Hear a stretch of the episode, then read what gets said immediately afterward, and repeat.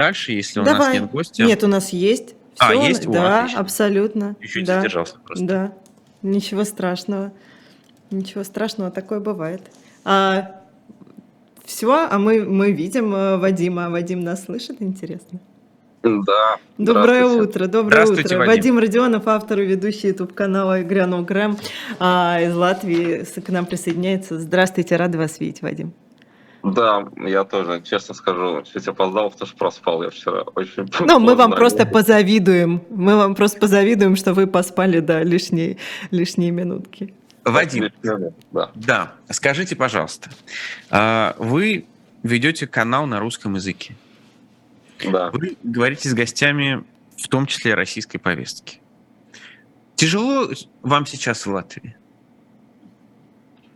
А, да нормально, я просто родился в Латвии, мои родители родились в Латвии, э, мои предки по линии отца вообще там 300 лет, поэтому я не знаю, это как на родине, но есть свои сложности, э, есть свои сложности, с которыми мы сталкиваемся, но они не настолько серьезны, как, например, в России и Беларуси, поэтому да нет, в принципе, работать э, нам именно в Латвии несложно, я бы так сказал. Э, То, что происходит сейчас вокруг темы э, России, ВИЗ и так далее, как сказывается на русскоязычных в Латвии? Ну, как вы, наверное, заметили, есть ряд инициатив, в том числе законодательных, со стороны политиков, которые, конечно, используют и эту тему. Это было бы глупо отрицать, потому что в Латвии скоро выборы. Э, Риторика национальная, она значительно возросла, и решается ряд вопросов. Ну, там, история с памятником, например, хорошо всем известная. Это история, которая обсуждалась на протяжении очень многих лет. Еще в 90-е годы ряд, э, скажем так, граждан, настроенных к нему негативно, пытались его взорвать. Тогда это закончилось трагически. Один человек из тех, кто пытался взорвать, погиб, второй сел в тюрьму. Э, Потом очень долго, на протяжении многих-многих лет, этот вопрос периодически всплывал в дискурсе серии «Что здесь делает советский памятник? Давайте его уберем». Э, Но, конечно, этот вопрос никак не получал продолжения. Ну а после 24 февраля э, все это быстро решилось, памятник был снесен. Э, так, например, с образованием на русском языке, которое уже давно на самом деле отсутствует, но тем не менее там оставались какие-то островки в школах и детских садах, тоже этот вопрос э, был поднят национальным объединением и практически решен э, за несколько недель. Да? Соответственно, вот все эти вещи, связанные в том числе с так называемым национальным вопросом или с русским вопросом в Латвии, они э, те, которые, может быть, притормаживали или э, не получали какой-то поддержки, вот на фоне э, событий э, в Украине, они, конечно, стремительно, стремительно стали меняться. Вадим, а вы с пониманием к этому относитесь? К национальному объединению или к чему? А, К тому, что, э, вот, например, этот памятник сносят, да, к тому, что э, все э, посмотрели на ситуацию в Украине и говорят, ну, теперь точно, ну, как бы надо закрываться от России, надо э, сокращать все возможности учиться на русском и так далее. Э, Я скорее отношусь с пониманием к тому, что происходит в Украине, и понятно, что, например, история с памятником, она требовала, если не решения, то, по крайней мере, что мне не понравилось, то, что это было сделано быстро и без диалога. Мне кажется, можно было как-то это сделать помягче и покорректнее, но э, у нас же есть опыт, в конце концов, бронзового солдата. Все тихо прошло в Латвии, на самом деле, там не было э, каких-то беспорядков, каких-то э, событий вот аналогичных тому, что было в Эстонии.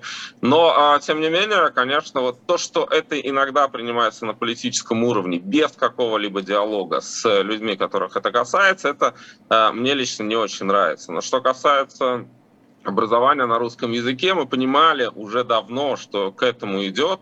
И, в общем, никакой огромной трагедии в этом на самом деле нет, потому что вот мой сын ходит э, в латышский садик, и это э, ну, никак ему не вредит. Да? Э, Другой вопрос, который вот меня лично волнует как родителя, это то, чтобы образование было качественным. Неважно на каком языке, главное, чтобы оно было качественным. Но с этим есть проблемы. Ну ладно, я еще пока мой сын до школы еще не дорос, но это то, что обсуждается, то, что меня потенциально волнует, что просто педагогов не хватает, учителей не хватает. И это а, относится и к латышским школам и тем школам, которые когда-то были русскими или школами нацменьшинств. Вот это меня волнует. А, что касается... Меня волнует э, политическая риторика, неуправляемая, даже не риторика, а когда действия и законы принимаются, и ты чувствуешь, что это делается, потому что сейчас можно или потому что, э, ну вот давайте воспользуемся таким окном возможностей или подгоним под что-то конкретное законопроект, потому что, э, потому что можем. Вот это мне не нравится, конечно, но это относится вообще к политическому процессу. Коллеги? А, я... Ты про это же хотел или... Да, про это же, ну, да. Давай, ну, вот потом... Я хотел про визы просто а. э, уточнить. Я, я, я сказал, э, перечисляя, да, э, в одном вопросе, но вот хочу все-таки уточнить. А вот это закрытие границы, насколько это действительно э, история, которая поддерживается обществом и, опять же, понимается или не понимается э, русскими? По-разному, потому что здесь, опять же, водораздел-то проходит э, между теми, кто, условно говоря, поддерживает, не поддерживает Владимира Путина, и там все очень радикально э, разделено, да, понятно, те, кто... Э, но есть еще огромный пласт людей, которые э, не поддерживают Путина, но не занимают таких радикальных позиций. И, конечно, э, вопрос с ограничениями на въезд, он ведь тоже уже достаточно давно принят после начала событий, после 24 февраля, там э, через какое-то время, точно не скажу, но уже был э, запрещен, например, была запрещена выдача туристических виз, потом к Шенгену просто подошли чуть позже. Не всеми это принимается, но значительной частью принимается. Я не видел социологии, но ее и нет, как мне кажется. Но тем не менее, если просто вот посмотреть на некое ощущение, там значительная часть общества латвийского, она это принимает, э, она это даже поддерживает. А, но есть э, и достаточно большой фрагмент э, латвийского общества, который это не поддерживает, потому что все-таки в начале в начале вот всех этих событий, в начале я не знаю, можно ли здесь называть э, то, что называется, чтобы вас не подставить, потому что мы-то знаем, что произошло 24 февраля и как это называется. Ну, называйте, находится... называйте, да, Вадим, да, да не ну, переживайте. Конечно, конечно, э, после, после начала войны, э, да, то есть тут никаких сомнений у нас, по крайней мере, нет, как это называть. А, э, вот э, говорили наши политики о том, что, ребята, давайте все-таки мы не будем э, всех россиян э, считать причастными, будем разделять Кремль и российский народ, или, по крайней мере, тех людей, которые не поддерживают войну, и будем вот исходить из этого. Я помню эту риторику, потому что об этом говорил министр иностранных дел э, Латвии Эдгар Ренкевич и многие другие. И тогда тоже национальное объединение, например, первыми заявило, давайте лишать видов на жительство тех, кто живет в Латвии, россиян и белорусов. А им тогда дали по рукам. И тогда вот Ренкевич заговорил о гражданском обществе, что мы все-таки не будем вот идти таким катком по всем, потому что это неправильно.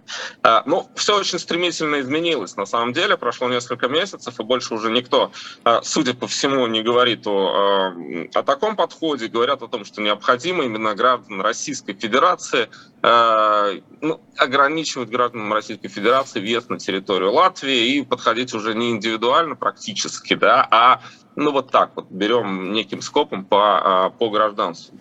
Э, мне это очень не нравится, потому что кажется, что это э, все упрощает, все обобщает, и важно все-таки в этой истории тоже подходить индивидуально. Да? Если человек, допустим, поддерживает Владимира Путина, э, хорошо, давайте тогда, наверное, действительно к этому человеку подходить, исходя из его, скажем, вот э, политической позиции, потому что, ну вот, мы все-таки это не поддержим, Европа это не поддерживает, и если человек вот топит за войну, а потом э, потом едет в Европу, да, ну как-то, наверное, не очень правильно. А, но в итоге решили подойти таким общим, с общим, с общим концептом. Правда, есть исключения там по гуманитарным Э, по, по гуманитарным, если причинам, если человек надо там к больному родственнику и так далее, там есть ряд исключений, но в целом, э, в целом все это дело вот просто визы запретили. Потом подошли к шенгенской теме, потому что у многих э, запрет-то был, но по шенгенским визам многие въезжали. Но вот Эстония выступила с инициативой, что будет запрещать въезд по эстонским шенгенским визам, то есть выданным выданным в эстонскими учреждениями, подключила Латвию, Литву и Польшу, и дальше уже решили, что вообще не будут пускать по шенгенским визам вне зависимости от того, где они были выданы. А, не все страны Евросоюза на это пошли, как вы знаете, то есть э, не договорились, общего консенсуса, консенсуса в этом вопросе нет, но через сухопутные границы в Балтийские страны въехать нельзя. А, и чтобы завершить есть люди, которые в Латвии это поддерживают, есть те, кто это не поддерживает. Ну и, конечно, значительная часть россиян, а их много в балтийских странах, они тоже это активно комментируют. Правда, э, чаще в закрытых чатах и группах, mm-hmm. потому что все-таки есть опасения, что э, такая активная позиция может стоить человеку визы или вид на жительство. Ну, то есть все-таки э, есть определенные опасения, и люди не всегда это высказывают открыто. Вадим, а кто-то пытался донести. Я понимаю, что это выглядит, э, наверное, немного странно, а, потому что, ребят, вот там вы творите просто какой-то беспредел в Украине, да, и вы хотите, чтобы мы там разбирались, кто хороший, кто плохой и так далее. Но кто-то пытался донести до властей, что подобные инициативы, они, а, как сказать, губительные для как раз-таки людей, которые бегут от этого режима, которые страдают от этого режима, а, что примитивно для того, чтобы получить гуманитарную визу, ты, ты не можешь это сделать сию секунду. Это занимает огромный продолжительный, ну, это может занять несколько месяцев порой. А, а активисты, журналисты, а, политики, они привыкли в России жить с открытой шенгенской визой ровно потому, что в любой момент к тебе могут постучать в дверь, и тебе надо будет бежать, если у тебя получится. Но кто-нибудь пытался донести до них вот такие мысли? А, да нет, э, пытаются, периодически что-то даже до них долетает. Э, у нас, в общем, нет такой, э, такой сакрализации власти, не, не находится на таком расстоянии, как, например, в России. Да, у нас можно и до президента достучаться. Другой вопрос, будет или не будет он слушаться, это отдельная история про президента Левица. Но что касается людей, которые подвергаются опасности, скажем, там, ну вот журналисты, правозащитники, оппозиционные политики, а, то здесь возможность все-таки остается, потому что в этих исключениях сказано, что если человек подвергается опасности, если он может быть может подвергаться преследованию, то у него будет возможность все-таки получить и въехать. Соответственно, это не железный занавес в плане того, что вы не можете это сделать. Э, здесь просто значительно осложняется возможность въехать без веской причины. То есть, если человек едет по туристической визе и не может объяснить, а, для чего он это делает, ну, я еду, например, чтобы там отдохнуть или встретиться с друзьями, тогда его не пустят. Если он сможет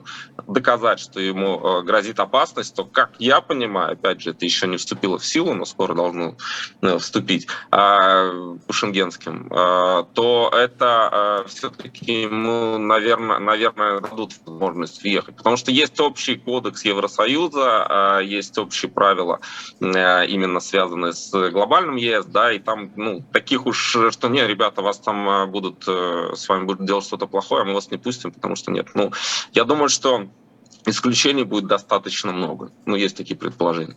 Вадим, чуть-чуть сменю тему. Скажите, а голос известного театрального режиссера Алвеса Херманиса, насколько он слышен, насколько он влиятелен в Латвии?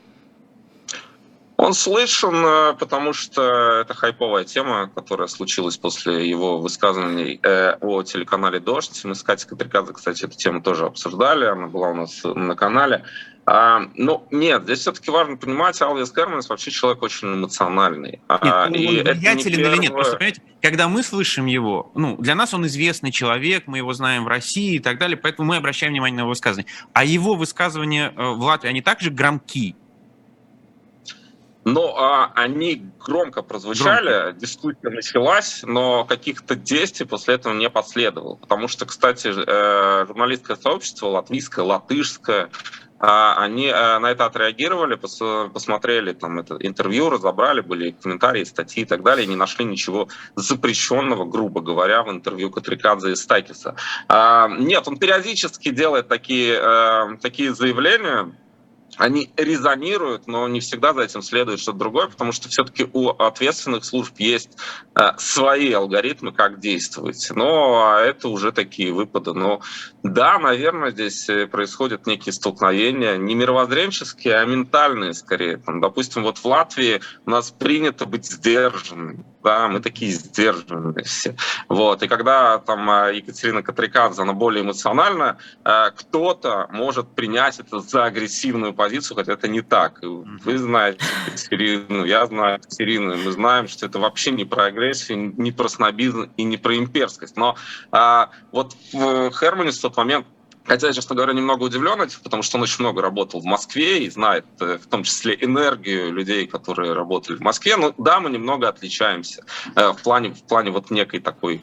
Мы, мы, знаете, у нас э, шутка такая, да, какая была жаркая дискуссия на телевидении. А что случилось? Он, он, он сказал ему прекратите говорить. Знаете, ну вот там никто даже не повысил голос, но это уже дискуссия, которая обсуждается, мол, серии, как же они друг друга-то мочили в прямом эфире. Ну, это, кстати, говорит... Это говорит как раз наоборот о хорошем тоне, и, может быть, нам всем э, следует поучиться, но а припоминают ли Херманису работу в России в государственном театре, вот или нет, в связи вот со всей вот этой обстановкой? А, ну, кто припоминает в социальных сетях периодически, припоминают э, россияне э, нередко, потому что там же много... В Латвии нет, да? Вы вот внутри, как бы, латышские журналисты, латвийские журналисты, они этого не делают. Ну, не активно, я бы не сказал, что э, слишком это заметно. Нет, Херман действительно величина. Он пользуется авторитетом в там, творческой среде и так далее. А, но, может, это еще воспринимается... Ну, меня, честно, я, я просто один из первых, кто увидел этот пост, его опубликовал и перевел на русский язык. Потом это все, все пошло. А, ну, он бы его увидели и другие журналисты, просто он мне попался, у меня в друзьях есть, и попался, я сразу обратил на это внимание. А, да мне кажется, просто ну, для нас внутри это, здесь нет ничего неожиданного. Херманис периодически делает такие заявления. Просто вот Дождь столкнулся с некой э, новой для себя реальностью, потому что ну, нормальное интервью со Стакисом, господи, а как с ним разговаривать? Да? С, Стакис, ну, чиновник, мэр, который, кстати, никаких претензий не имел, он потом повел себя... Он вообще, по-моему, поддержал Катю, да. Если бы кто им и должен был э, обижаться, то это я. Но я не обижаюсь. Вообще все было нормально. Да нет, это такая... Э, не следует переоценивать это высказывание. Оно просто громкое, потому что, во-первых, дождь был задействован. Тогда все было, как дождь пришел в Латвию. Это много обсуждалось там, и так далее. Ну и Херманис, известная фигура. Вот это как-то все срезонировало. И поэтому такой такой выброс адреналина, но никаких э, последствий, никаких санкций по отношению к дождю после этого не последовало. Один последний группа вопросов, осталось буквально две минуты. Вы себя идентифицируете русским?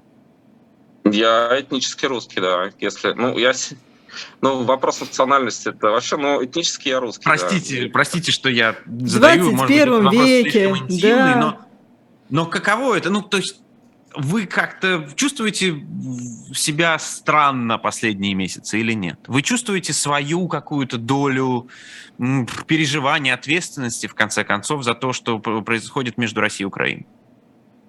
А, ну, я чувствую боль э, из-за того, что происходит между Россией и Украиной. Э, я как гражданин Латвии, как я уже говорил, да, у меня нет другой родины. Э, но русский язык мой родной, и, э, я думаю на русском языке, я читаю книги на русском языке и так далее. Но это война а, вроде как в защиту русского языка в том числе? Так да нет, все, все, все это понятно, что Владимир Путин там придумал эти концепты, которые он там пытается внедрить и так далее. А, мне больно, а, и я понимаю, что, э, наверное, тень ложится на всех, в том числе, неважно, ты гражданин России или не гражданин России. Я, знаете, был, когда в отпуске на Кипре с ребенком, женой мы как-то стояли там э, с моим сыном, ему три года всего, он конечно, такие вещи не может понимать. А, он подружился с девочкой из Польши, она постарше, э, ей где-то лет шесть была, и она спросила тогда у него, но больше у нас, говорит, а, на английском. А почему, почему Путин напал на Украину? И ты вдруг начинаешь, ты понимаешь, что она идентифицировала язык, на котором ты говоришь, и задала этот вопрос, потому что ну, это понятно. И, конечно, да, это ложится, это очень больно, очень страшно. Я вижу, какие трагедии внутри латвийского общества русскоязычного происходят, когда там дети не разговаривают с родителями, потому что родители занимают пропутинскую позицию.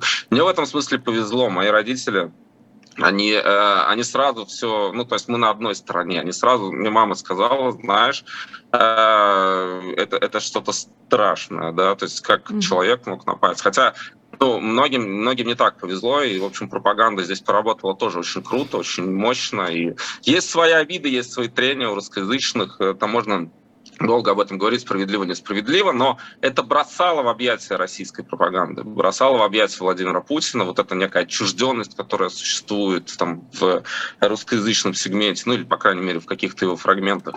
И поэтому, суммируя и резюмируя, ну, наверное, то, что мы говорим, конечно, ты хочешь от этого спрятаться, не хочешь, ты, э, ты на стороне Украины, но, наверное, какая-то тень все равно на себя брошена. Но я не сторонник вот этой коллективной вины, да, я все-таки считаю, что очень важно разделять, когда политики начинают, вот все русские или все граждане России а, за это ответят, но это тоже неправильно. Да, мы же понимаем, кто это начал, какое окружение. Ну, есть значительная часть людей в России, вообще русском, в русском сообществе, которые это поддерживают, но, но не все. Я бы разделял коллеги. Спасибо большое. Спасибо. большое, Спасибо. Вадим. Это Вадим Родионов, автор и э, ведущий YouTube канала Игряну Грэм. Подписывайтесь на э, канал Игряну Грэм и увидите, кстати, много э, знакомых вам э, эховских лиц там. Да, спасибо большое.